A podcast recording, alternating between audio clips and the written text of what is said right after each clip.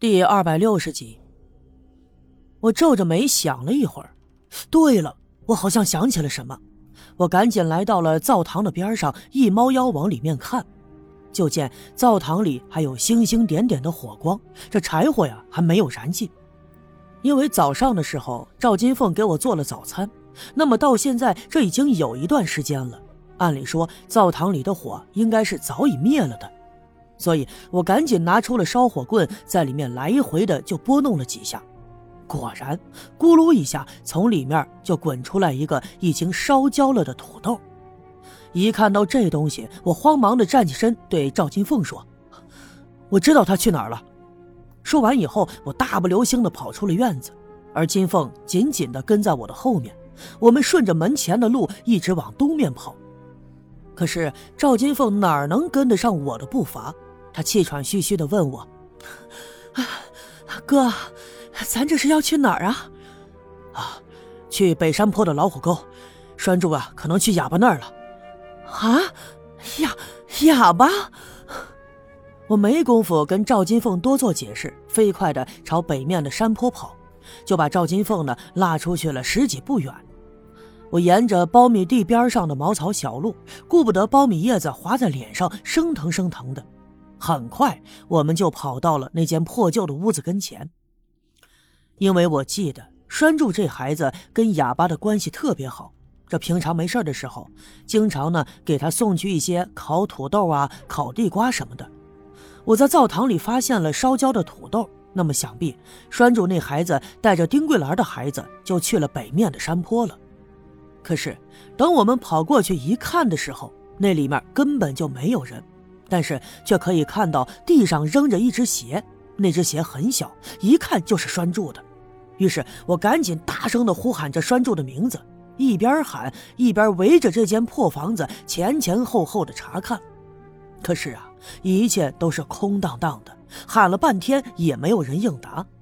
我又转身回到那破屋子的门口，伸手推开那扇已经碎了一半的木门，朝屋子里看。屋子的角落里仍旧扔着一捆干草，哑巴也不在，可地上却有一滩血迹。啊，血！看到地上的血，赵金凤吓坏了。外面发现了拴住的鞋子，屋里头又有血，想必啊是发生了什么事儿。就在这个时候，几个小分队员也呼呼啦啦的跑了过来。因为他们看到我和赵金凤急忙的往北跑，也跟过来想帮忙找。领头的是老郑，我赶紧拉住他的胳膊说：“郑哥，拴住这孩子可能遇见危险，而且哑巴也不在了。”老郑眉头紧皱，脸上也露出了焦急的表情，赶紧转身就打发身后的小分队员在附近寻找。这周围啊，除了一人多高的苞米地，往北就是一片荒草滩。这荒草也有过膝盖深，那里面要是藏两个孩子，简直是太难找了。可是人们并没有放弃，赶紧四外的散开，一边喊一边搜寻了起来。不一会儿的功夫，就听见有人大声的叫：“嘿，孩子在这儿呢！”我们吓了一跳，赶紧循声跑了过去。果然，就在前面一丛茂密的丁香丛里，发现了丁桂兰的孩子。这孩子呀，比栓柱小几岁。此刻他正瞪大了眼，用双手紧紧地捂着嘴。他一声没吭，但是脸上却露着惊恐的神色，看样子是吓坏了。赵金凤慌忙把他抱起来，紧紧地搂在怀里，用手抚摸着他的后脑勺，一个劲儿地安慰他：“孩子不怕啊，孩子不怕，摸摸毛吓不着，摸摸馅儿吓一阵儿啊，不怕不怕。”可那孩子仍旧用双手紧紧地捂着嘴，眼角含着泪花。这过了好一阵子，才缓过神来，哇的一声哭了起来。这时候有人喊老郑，原来呀，在草叶子上就发现了几滴血迹，而且那血迹是一路向北，朝着山坡的方向去的。而且就在那血迹的附近，还发现了一片倒伏着的荒草，看样子是有人在这里搏斗过。于是老郑带着人呼啦啦的沿着血迹往山上搜，那么眼前的情景都证明了，一定是有人劫持走了栓柱。想必哑巴为了保护他，才跟那个人搏斗了一阵子。那么，想要知道事情的经过，这丁桂兰的孩子应该是唯一的目击者。我转身回到了赵金凤跟前，俯下身，手捧着那孩子的小脸。我擦了擦他脸上的泪水，尽量的放低声音问他：“孩子，你跟小叶老师说说啊，拴住他们咋了？去哪儿了呀？”可是那孩子一直在哇哇的哭，怎么劝都止不住。